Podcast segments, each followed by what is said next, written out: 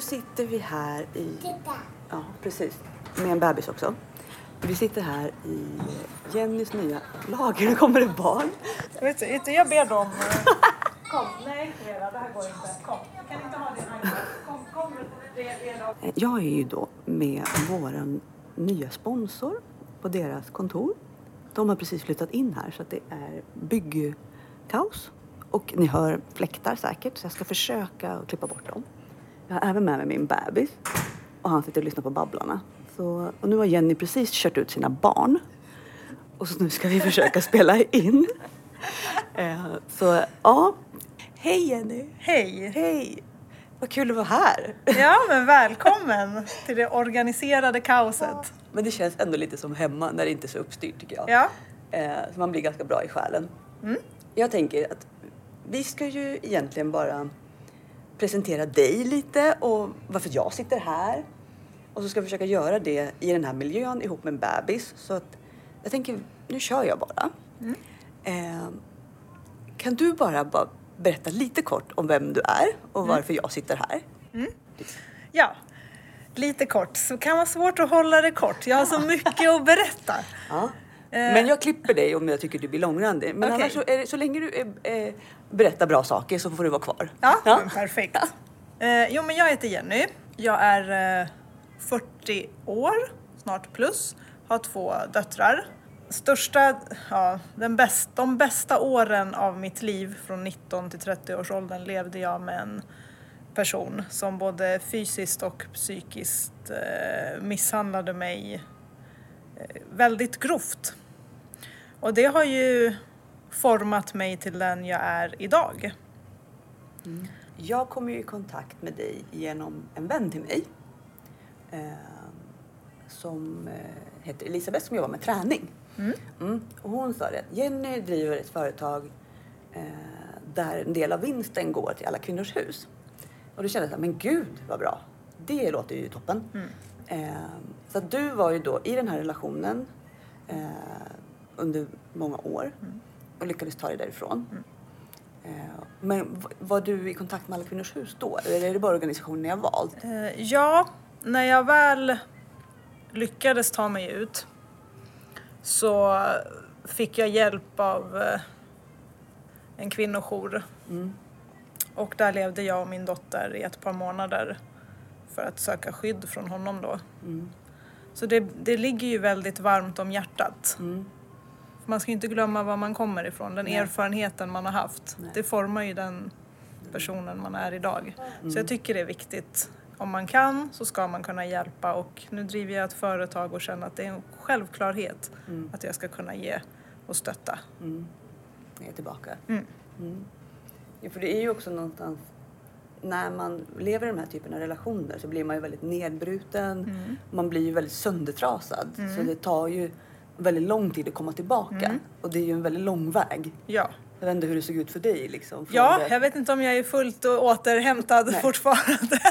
Nej, Dras, blir kanske inte det eh, heller. Nej, det blir man nog inte. Man, eh, precis, men det tar, det tar ju lång tid och det, det märktes väl först att man eh, var väl skadad, skadad citationstecken Ja. skadad, när man, börj, när man liksom gick in i en ny relation. Mm. Det gamla följde på något sätt med en in i den relationen också. Mm. Även om den mannen var hur gullig och god och inte alls knäpp i huvudet Nej. så kunde man liksom själv få så här utbrott och bara ah, nu kommer du göra så här mot mig och han fattar ju inte alls vad som... Nej, och så händer ingenting och så, Och så blir man stressad över det. och så blev liksom. man stressad över det. Ja. Precis. Jag blev jättestressad i början när det inte blev de här sakerna för jag var ju så van vid det. Så då Mm. var jag så här, men gud vad händer nu då? Blir det något ännu värre nu? Eller vad är det som... Det vart så väldigt Mm. osäkert. Jag tyckte det var jätte, jättejobbigt. Men jag tänker när du, när du levde, när du bodde på det här um, eh, kvinnojourshemmet Mm. eller i, i deras skyddade boende. Hur, hur var du som person då? Kände du då att nu, nu är jag arg och jag är asstark eller bara så här, jag har panik, nu bara flyttar jag bara hit och de får hjälpa mig. Hur var liksom din sinnesstämning? Eh, först bodde jag ju, flydde vi då först till mina, till mina föräldrar. Mm. Men det gick ju inte alls. Eh, För han kom ju dit och hittade fortsatte, ja, han hittade ju oss och fortsatte hota både mig och mina föräldrar och det var väldigt illa. Mm. Så då vart det ju en kvinnojour den enda lösningen. Att då vet han ju inte vart vi är. Och jag, jag var ju väldigt arg var jag nog inte. Jag var mer stark och motiverad att nu, mm, this is it. Mm. Du kommer inte nå oss mer. Nu har jag verkligen bestämt mig. Och sen var det ju mest min dotter som fick mig att bli sådär stark och motiverad. För jag kände att jag måste ju skydda henne från det här våldet.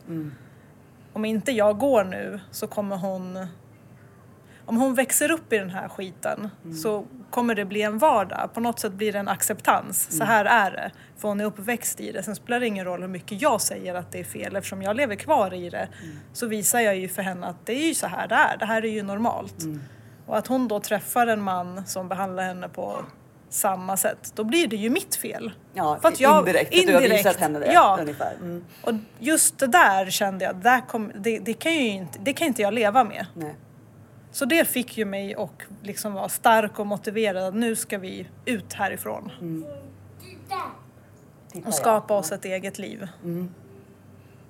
Men det jag har hört flera kvinnor just att de hittar barnen som drivkraften. Mm. Det är svårt för att, att göra det för sig själv. För att man själv är så söndertrasad. Mm. Men just för barnen är det lättare att liksom, för det livet är mycket mer värt nästan än ens eget. Mm. Men så är det. Men ja, så, ja. Men exakt så var det för mig också. Eh, Hade hon inte kommit så vet jag inte om jag hade stannat kvar eller om jag hade gått. Det vet jag inte. Men hon var ju drivkraften. Mm. När det allt är brutala. Och det fortsatte ju. På något sätt så trodde man ju att ah, men nu är jag gravid, nu kommer det säkert sluta. Ja. Nu har vi fått barn, men nu kommer det ju sluta. Han kan ju inte slå mig nu när vi har barn. Jo men det fortsatte ju, det beteendet fortsatte ju. Det spelade Det ingen spelade roll. ingen roll. Det vart ju till och med värre. Och det brukar också vara vanligt. För att mannen kan ju då bli stressad i den situationen och då blir han ännu värre. Mm. Just att barnet då kommer in i hans liv och så blir det bara ja, eskalerar istället. Mm. Så hon var ju drivkraften, så jag brukar ju säga att hon räddade mitt liv. Anmälde du honom och blev det liksom Mm. rättegång och hela... Ja, jag anmälde honom. Eh, Vi hade ju turen, eller turen vet jag inte om man ska säga, men jag anmälde honom ganska många gånger men det hände inte så mycket. Ända till det var just en kvinna som jobbade hos polisen som kom den gången han eh, jag hade hämtat henne från förskolan och så kom, kom han då också. Okej, vi måste hitta något som inte slår. Älskling, jag älskar dig, men jag tror vi gör så här. Vi ska bara ge dig majskrok istället. För just den där, här älskling. Vi lägger en där, så lägger vi en där och en där. Okej? Du hade hämtat henne från förskolan. Ja, och så var det... Eh, han hade ju även alkohol och missbruks, grova missbruksproblem. Så han hade ju kommit då till förskolan också och började slita och dra i mig och slog mig då. Och just... Inne på själva förskolan. Ja, precis utanför. Och just den händelsen, de, de såg ju det. Och sen var det förbi passerande i bil och så den eh, polispatrullen som kom. Hon som jobbade då, hon tog ju tag i det på ett helt annat sätt än vad de andra gjorde. Så hon såg ju till att jag fick besöksförbud och när, jag då, när det gick till rättegång, hon vittna och det, det betydde väldigt mycket. För annars var det nästan det var ingen, Bara som, lys- det var ingen Ja. som lyssnade på en. Eh, och Man det, har liksom inte så många vittnen oftast heller. Nej. Det är det som är problemet. Ja. Precis, det blir lite ord mot ord Mm. fast ja, svår, svår sits. Men det var en rättsprocess som pågick i två år för jag ville ju ha ensam vårdnad. Mm. Men till slut så, 2015 så gick det igenom. Du gjorde det. Så att du har ensam vårdnad idag? jag har ensam vårdnad idag och hon har inte träffat sin pappa sedan dess. Nej. Men det är väl kanske lika bra. Ja, och jag har ju berättat för henne Mm. i mild version varför. Mm. Så hon förstår. Ja, och barn förstår ju fast de inte förstår. Men Mm, jag tror att hon förstår ganska mycket för hon, just den där händelsen eh, utanför förskolan kommer hon faktiskt ihåg. Mm. Även om hon var väldigt liten så sa hon det väldigt lång tid efter. Men pappa slog dig och det kom blod från näsan och Ja. du tog din handduk för jag hade varit och tränat så jag drog bara handduken liksom täckte för. Så just det där, den sekvensen den hon- sekvensen kommer hon ihåg. Blod på handduken, pappa slog dig. Mm. Men det, och det blir ju väldigt visuellt också. Mm. Mm.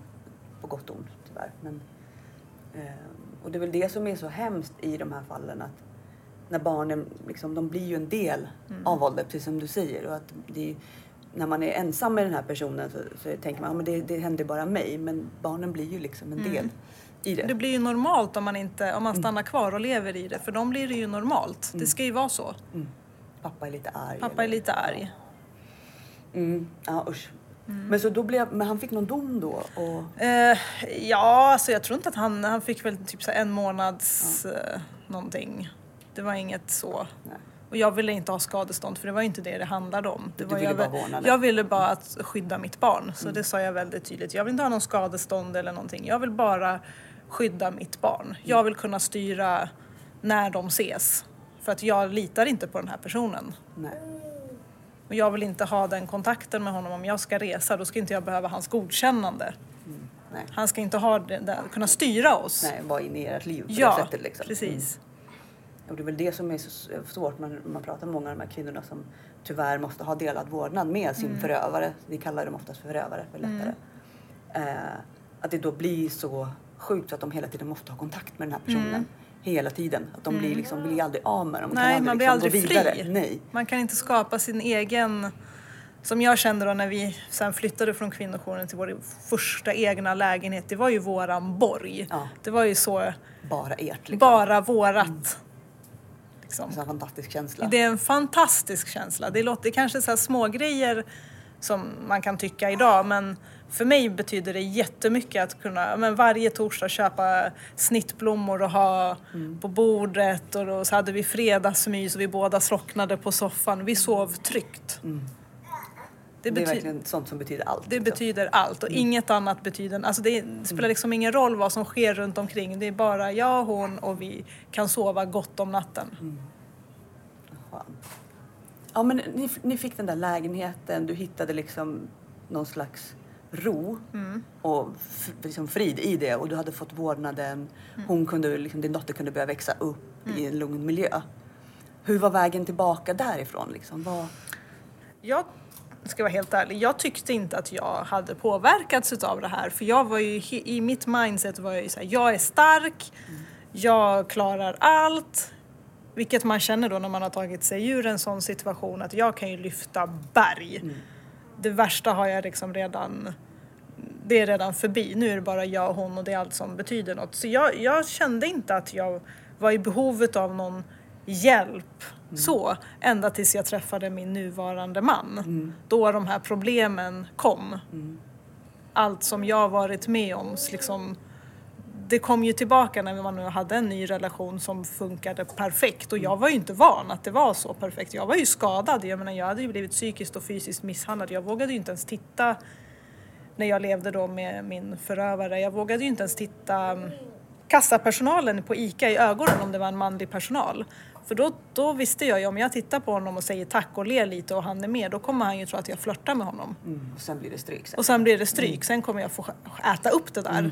Så jag var ju lite sådär äh, när vi gick och handlade, och det satt ju på något sätt så kom det, till, det kröp tillbaka. Alltså tio år av ens liv är ganska lång tid. Och, och man har ju byggt upp då ett, ja, men ett mönster, man har ju lärt känna sin förövare. Man vet ju precis vad som komma skall. Jag kunde ju veta, han hade ju som sagt missbruk också, så jag kunde ju veta när jag ringde honom så kunde jag veta på hans sätt att svara i telefon hur natten skulle bli. Ja, I vilket sinnestillstånd han var i, även när han kom hem. Och liksom bara la in nyckeln i dörren så visste jag så här, okej det kommer bli en sån här natt. Och så tog jag telefonen liksom nära mig för jag visste att okej, men jag kanske kan behöva den i natt. Så man var ju skadad. Så att jag, det kom ju i min nya relation. Då kom ju allt det här och då var det faktiskt min man då, nuvarande man David, som sa att du måste söka hjälp Jenny. För vi kommer inte fixa det här om inte du Pratar liksom. bearbetar det du har varit med om. Och det är okej och accepterat. Okej, jag, jag har varit psykiskt och fysiskt misshandlad. Mm. Jag har varit kränkt i så många år. Jag ville väl inte liksom erkänna det för mig själv, för jag var ju stark. Jag har ju tagit mig ur det där och jag är stark. Ingen Mm. Nu kan vi bara gå vidare. Ja, nu kan jag bara gå vidare. Det där har inte hänt. Man liksom förtränger. Så det, kom, det var ju vändpunkten. Den nya relationen, att jag måste ju ta tag i det här. Och sökte då hjälp. Vad fick du för typ av hjälp då? Var det så KBT och du gick och pratade i terapi? Liksom? Ja, eh, jag jobbade då hade ett annat jobb så jag fick hjälp där faktiskt. Jag pratade med min eh, chef som jag hade och de hade ju varit med och sett alla, nej men när jag vårdnadstvister eller när jag behövde springa iväg. Innan jag fick ensam vårdnad då kunde han ju hämta på dagis. Då kunde de ringa och säga att men nu har han varit här och hämtat henne och han ser berusad ut. Nej. Ja. Så jag bara släppte allt jobb och åkte iväg. Så jag var ju väldigt tydlig med min chef och sa att det här kan hända. Så de var ju med på hela den här resan. Vad bra ändå. Ja, jättebra. Så då pratade jag med chefen och sa att jag behöver faktiskt hjälp och finns det på något sätt via företaget att man kan, för det här påverkar ju mitt jobb också. Det här. Så på den vägen var det. Så jag, fick, jag gick på terapisamtal och det var ju det bästa jag har gjort. Du känner det? Ja. Även fast du kände först att du inte behövde det så bara okej, men jag behöver det. Ja, men alltså att erkänna för sig själv är ju en befrielse för att kunna move on. Ja, och, men sen så har du ju då, du har ju liksom, du har ju gått vidare i det här, du har liksom bearbetat och sen har du börjat bygga upp en ny verksamhet som jag, därför jag sitter nu är ju ny, ny lokal då, men den här verksamheten du har idag då, är det någonting, hur länge har du hållit på med den? Eh, ja men ett år. Ett år är det nu exakt. Och eh, jag har ju det som, om vi går tillbaks till just varför det vart träningskläder. kan vi gå tillbaka ännu mer. Man har inte ens berättat att det är det, men det är träningskläder. Ja, ja, men min pappa är skräddare. Ja. Så jag har ju växt upp i textilbranschen. Så textil har ju legat mig varmt om hjärtat. Jag har ju växt upp med en symaskin och måttband runt halsen i stort sett. Och sen var ju träningen för mig mitt sätt att tanka energi. Även när jag levde i den relationen, när jag gick och tränade så mådde jag som bäst. För där kunde jag ju ja, men ställa om och tan- ta- tanka energin.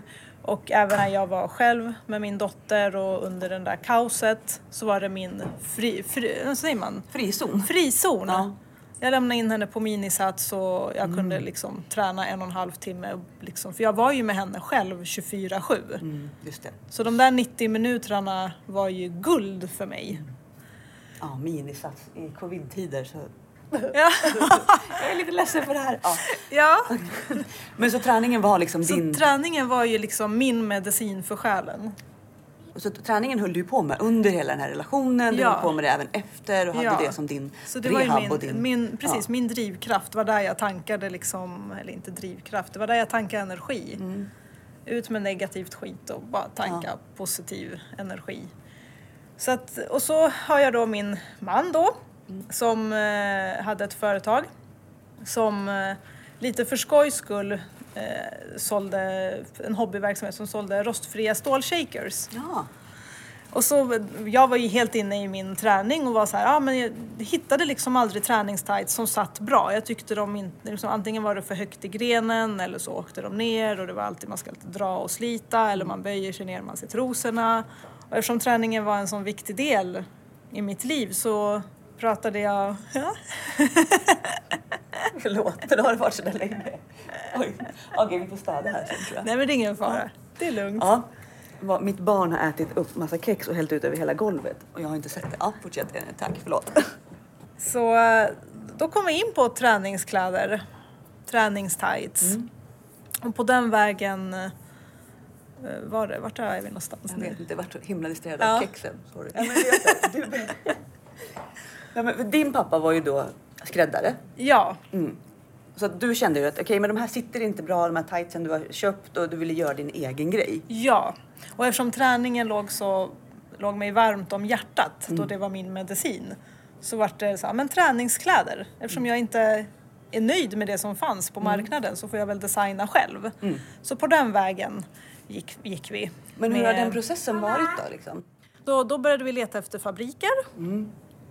Och eh, eftersom jag inte hade ett designprogram så kunde inte jag skicka så här, det här vill jag ha. Utan då var det väldigt alltså, videosamtal och förklara. Så här, det här vill jag ha.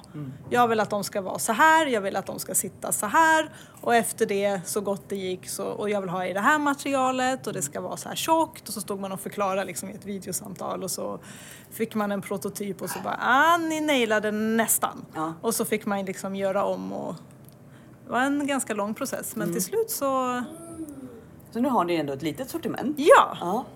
Som ni har liksom börjat få ut och ni har ju hemsida och, Ja. ja, och nu känns det som att det är väldigt mycket som händer. Ja, under det här året så har vi ju växt trots corona. Mm. Så har vi ju ändå lyckats växa för varje månad. För kläder känns ändå som att folk, det här det handlar man ändå. Ja. Inte finkläder, man går inte på bal och sånt. Nej men många sitter ju hemma nu också Ja, och jobbar så hemifrån. Så ändå- bekväma, snygga, funktionella träningskläder. Mm.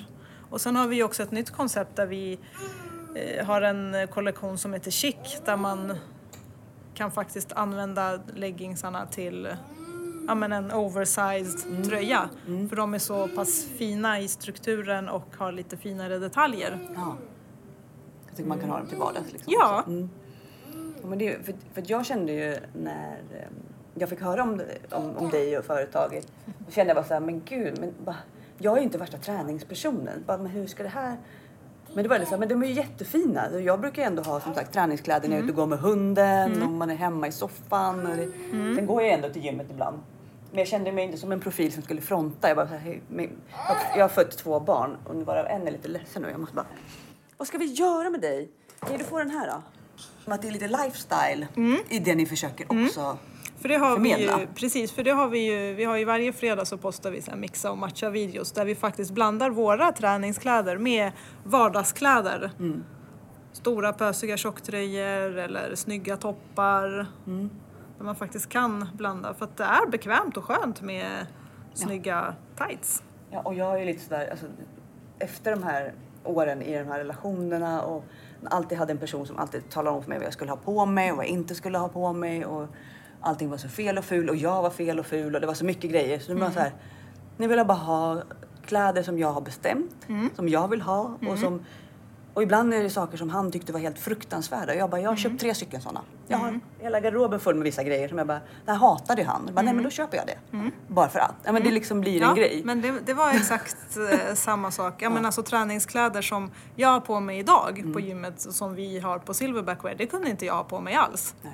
Det gick alltså tajta, alltså vanliga tights. Ja, det fick inte Det fick jag inte ha Nej. på mig. Eller han, han var ju aldrig en sån, han var ju som de är. Eh, Han sa ju aldrig nej utan det var liksom en blick bara, ska du verkligen ha på dig det där? Och då skuldbelägga och... Ja, och så bara okej, jag fattar. Om jag går, liksom inte bryr mig om det där Mm. så kommer jag få stryk sen. Så att det är lika bra att ta av sig. Mm. Och inte göra något problem av Ja. det. Mm. Så blir, anpassar man sig själv. Ja. Ja. Ehm, men om man tittar på, jag tänker, din, din resa som du har gjort, jag tycker det är, det är inspirerande och jag tänker också att för många av våra lyssnare att när man liksom går från, nu tyckte ju du kanske när du var, var kanske i relationen att man, precis man säger, man normaliserar och man känner inte hur, kanske hur mörkt det är alla gånger förrän efteråt. Ehm, men just den resan du har gjort, finns det några liksom råd och tips du skulle vilja ge på vägen? Tänker jag också. För men du har ändå gått från ganska mörkt till ljust och nu sitter du med ditt eget företag. Någonting som du passionerat brinner för och kan jobba med. Någonting som är lustfyllt och ja, hela den liksom. Det blir ett bra slut. Även du ska ju inte, du ska inte tacka hej ändå på väldigt många år. Men det blir ändå liksom, förstår du? Om det hade varit en film så hade man ju klippt här. Från nu när du ska flytta in i dina nya lokaler och ni liksom är på gång. Då hade filmen varit slut och så hade texten Happy rullat. ending. Precis. Happy fucking ending. Så att om man bara liksom, finns det någonting så här, några tips liksom på vägen? För det finns ju många som sitter i det här och bara öh. Mitt tips är ju att, så, alltså det, jag, det jag kände att det som De är sämst på att vara tysta. De tycker att de är tysta. De bara, men gud jag har inte sagt ett ljud. Man bara, "Ja, fast... Ja, du får komma upp snart. Jo, men det är viktigt. Vi är snart klara. Ja, alltså det är ju, jag tycker det är inspirerande just när man, Jenny gick precis iväg med sin dotter. Jag tycker det är så inspirerande när man vet var folk kommer ifrån och när man liksom lyckas och man kämpar och man hittar liksom livsglädjen igen och inte låter förövaren som äta upp en. För det är så lätt att man är så slut och blir, blir liksom bara en spillra av sig själv och inte orkar ta sig vidare och inte har förmågan och man behöver liksom så mycket kraft igen och förövaren har liksom ätit upp en helt. Att det känns så inspirerande att liksom, mm, med människor som, eller som Jenny som följer sin hjärta. Nej men det är lugnt. Ja, tips. Tips? Ja, när man lever i relationen, mitt tips är ju då att prata. Prata med vänner, prata med familj och berätta hur du har det. För jag gjorde inte det, jag var tyst. Ingen visste hur det egentligen låg till förrän jag då bestämde mig för att ta mig ur. Då bara brast det och jag berättade liksom, så här, det här har jag ju levt med i tio år. Det är länge du var tyst liksom. Det var väldigt länge jag var tyst. Men då var du ganska ung när du träffade honom. Ja, från 19-årsåldern tills jag fyllde 30. Ja, du är som. Precis som mig. Mina bästa år. Mm. Precis, jag var också 19. Jag var 31. Och det var samma. Mm. Så det är våga prata, för då tror jag att man, man tar sig ur fortare. Och sen är det inte normalt och det är aldrig ditt fel. Aldrig. Nej, och de vill ju gärna att man ska tro det. Ja. Det är det de lever för. Men hur var det, jag tänker, för din dotter och sådär när ni tog er därifrån? Hur var hon? Hur mådde hon liksom efteråt? Nu var hon kanske ganska liten då när ni var i det. Han Hon liksom, var ju liten, hon var ett år, knappt ett år. Men eh, jag behöll ju samma förskola som hon gick i, dagiset. För jag kände att det är den enda tryggheten hon har kvar. Och vara transparent med personalen också. Att det här är vad som pågår. Eh, Om hon pratar så får hon jättegärna prata med er. Jag sökte hjälp. Jag var väldigt öppen med de som liksom, men med kvinnojouren, de som jobbade där och även eh, dagispersonalen.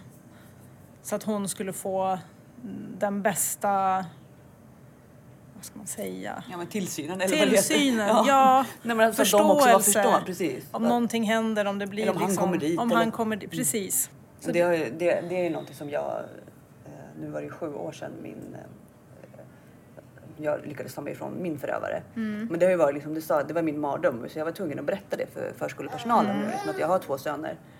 Liksom att, att bara om det, för det är min största mardröm att det skulle liksom hända Mm. dem. Så att, bara så att ni vet så har jag det här förflutna och det finns en, en oj, nu hostar han mitt uppe. Eh, men det finns en, en hotbild Mm. sen tidigare. Idag är den inte aktuell kanske men det har Mm. funnits och det här har hänt. Bara så att ni har lite koll om Mm. det skulle vara, man vet aldrig. Ja, Den här typen av personer kan ju få, man kanske blir arg för att jag gör en podd och då händer Mm. Precis, någonting. att Liksom. Så att man vill ju ändå att folk, och samtidigt också ha öppenhet kring det. Att det här faktiskt det är sånt som händer vanliga människor. Mm. Och det finns, det här är liksom en vardag. Tyvärr för många. Så att Ja. liksom våga prata hyscha, om det. liksom. Precis. precis. För att det händer och det händer, det är mer vanligt än vad man tror. Mm. Och det är läskigt. Och det är lite också det här när man normaliserar, jag tänker när min dotter började förskoleklass. Då var det en pojke som var lite förtjust i henne och som man då var lite elak, som Mm. de kan vara när de är i den åldern.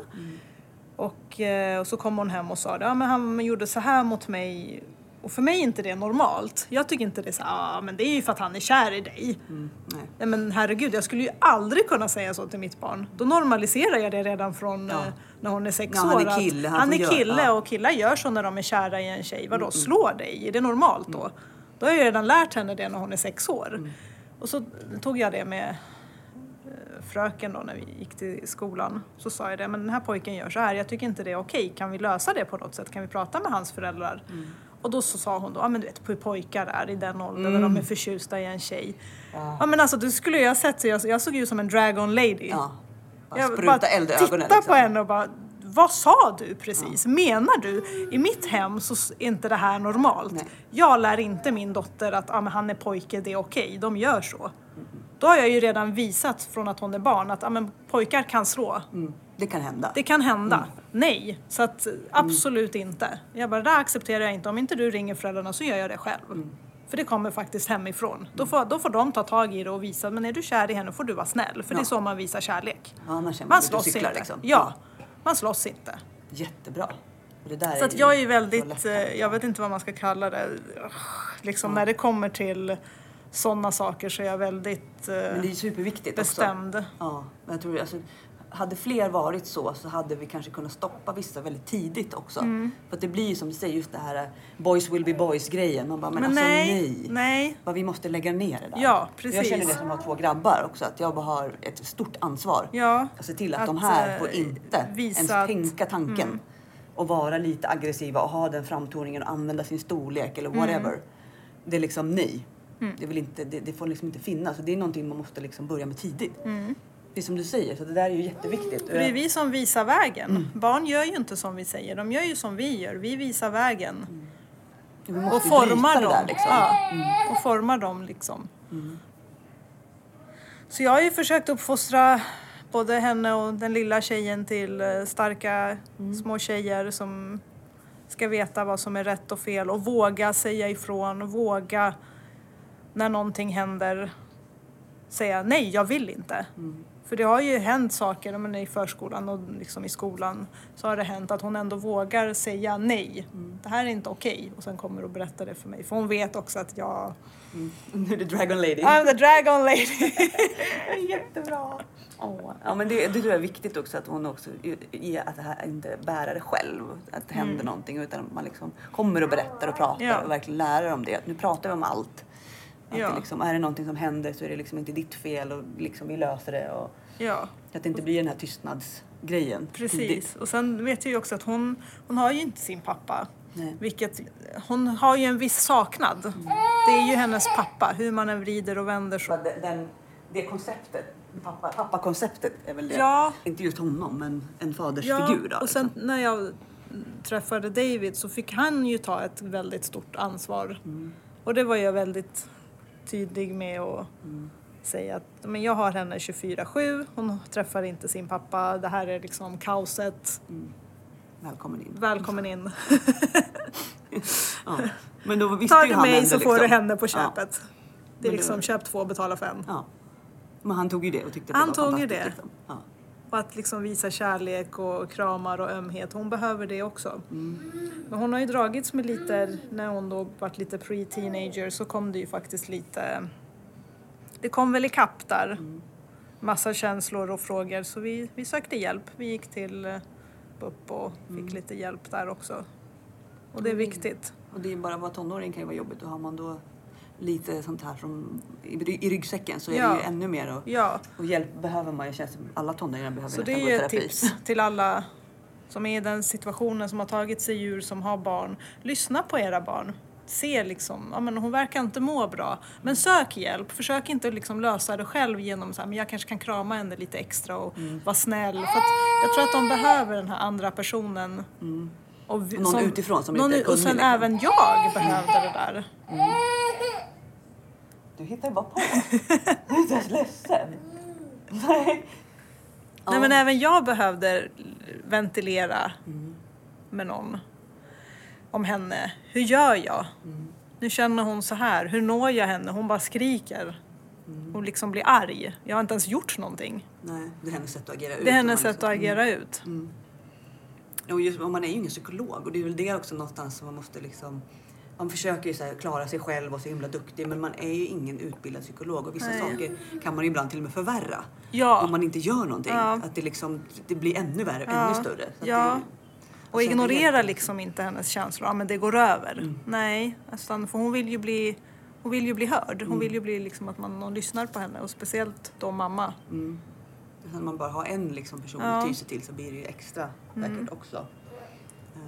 Och många, många barn kan ju också ha mycket tankar om det. Varför har jag bara en? Och vad är det fel på mig? Ja. Vad, liksom, vad är det som händer? Och det finns ju mycket där inne som försiggår. Ja. Ehm, ja. Eh, hur mår du idag? Liksom, när du tittar tillbaka och tänker på allt som har varit. Känner du bara så här, "Men det här var en intressant lärdom. Liksom, hur känner du när du tittar och tänker tillbaka? Känns det som att vissa kan känna att nej, men det var inte mig det hände, att det blir som en konstig film. Ja, men exakt så Ja. känns det. Då behöver inte du svara, vad skönt att svara det åt dig. Nej, men, Ja. men när jag tittar tillbaka till de åren och den perioden när jag tog mig ur den här situationen. Jag pluggade då också när vi bodde på eh, när vi bodde först hos min mamma och sen sökte hjälp hos kvinnojour så eh, skolade jag om mig. Så jag pluggade också under den tiden. Under den här eh, hetsen och liksom vaknade ett halv fem på morgonen för att lämna henne på förskola. Min mamma bodde ju en bit ifrån förskolan eftersom jag vägrade byta förskola. Ja. Så åkte vi ju liksom första bussen 06.13 liksom. Gjorde det hela ännu liksom. Ja, ännu värre och så var det så här snöstorm och så liksom dramavagnen där och så bara nu Ja. skynda, skynda och så vällingflaskan i munnen på henne liksom. Det var ju... Ja, jag, när jag tittar tillbaks till det där, liksom, jag lämnade henne till förskolan halv sju, jag hämtade henne strax innan halv sex när de stängde. Hon både öppnade och stängde förskolan för att jag pluggade och så för att, vi skulle, för att jag ville ju skapa ett liv till oss längre fram. Så visste jag att det här är vad jag måste göra för att kunna ge oss en bättre framtid längre fram. Och om jag skulle jag ha gjort det idag, åh herregud jag skulle inte ens orka. Nej. Så kan man känna. Har det jag ens gjort det där? För det känns ja. så himla overkligt. Var det där ens jag? Vem var den där kvinnan? Och man har väl någon urkraft och så, precis Ja. som du säger, man lägger in någon form av inställning i sin hjärna och så kör man bara. Och så kör man bara, man känner inte efter utan man Nej. har ett mål. Så att det där ska jag klara av, vi ska komma dit och nu kör vi bara. Ja, men och vi kommer ju då ha ett litet samarbete med er och podden. Eh, där vi kommer ge lyssnarna lite erbjudanden och vi kommer ha... Ja, precis. Och min bebis pratar samtidigt. Eh, och del, en, en del av vinsten går ju till Alla Kvinnors Hus och sen även till Järnfonden. Ja.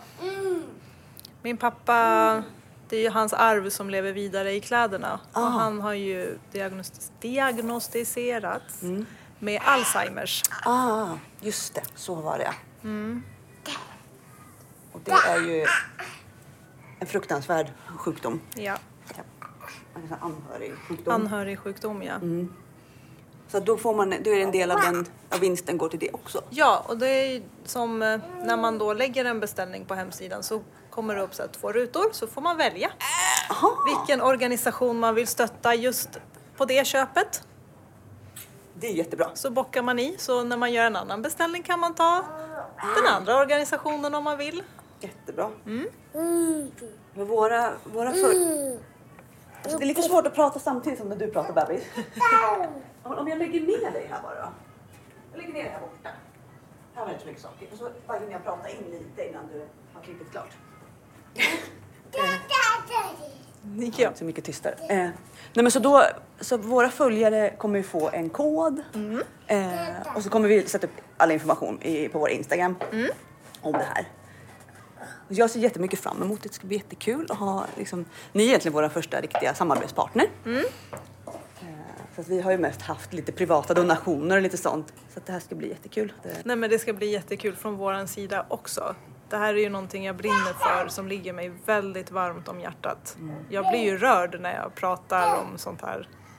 För att det Även om, som jag sa förut, att man kan inte tro det själv att man har varit med om det. Men det sitter ju inne.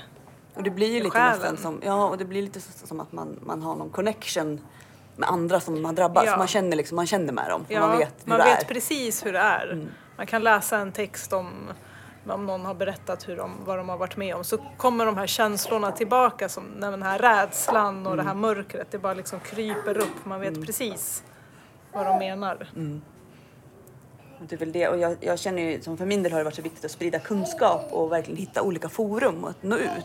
Därför känns det så kul också att ha ett samarbete med, med dig när jag vet att du brinner för hjärtefrågan och vi liksom kan nå ut med podden i andra kanaler också. Det finns ju tjejer som där ute, vissa som både gömmer sig men som, vissa som inte ens tänker på att de är utsatta. Jag har haft kvinnor som har gått in på vår Instagram och börjat läsa på och de bara jag är nog psykiskt misshandlad. För att de är så söndersmulade så de vet inte ens om de, man kan liksom inte ta in det, att det är det de är. Utan de tycker bara, men det är jag som gör fel hela tiden. Och, ja, de, de kan liksom inte riktigt se det utifrån för att man är så Man är så manipulerad. trasig Ja. ja. och manipulerad.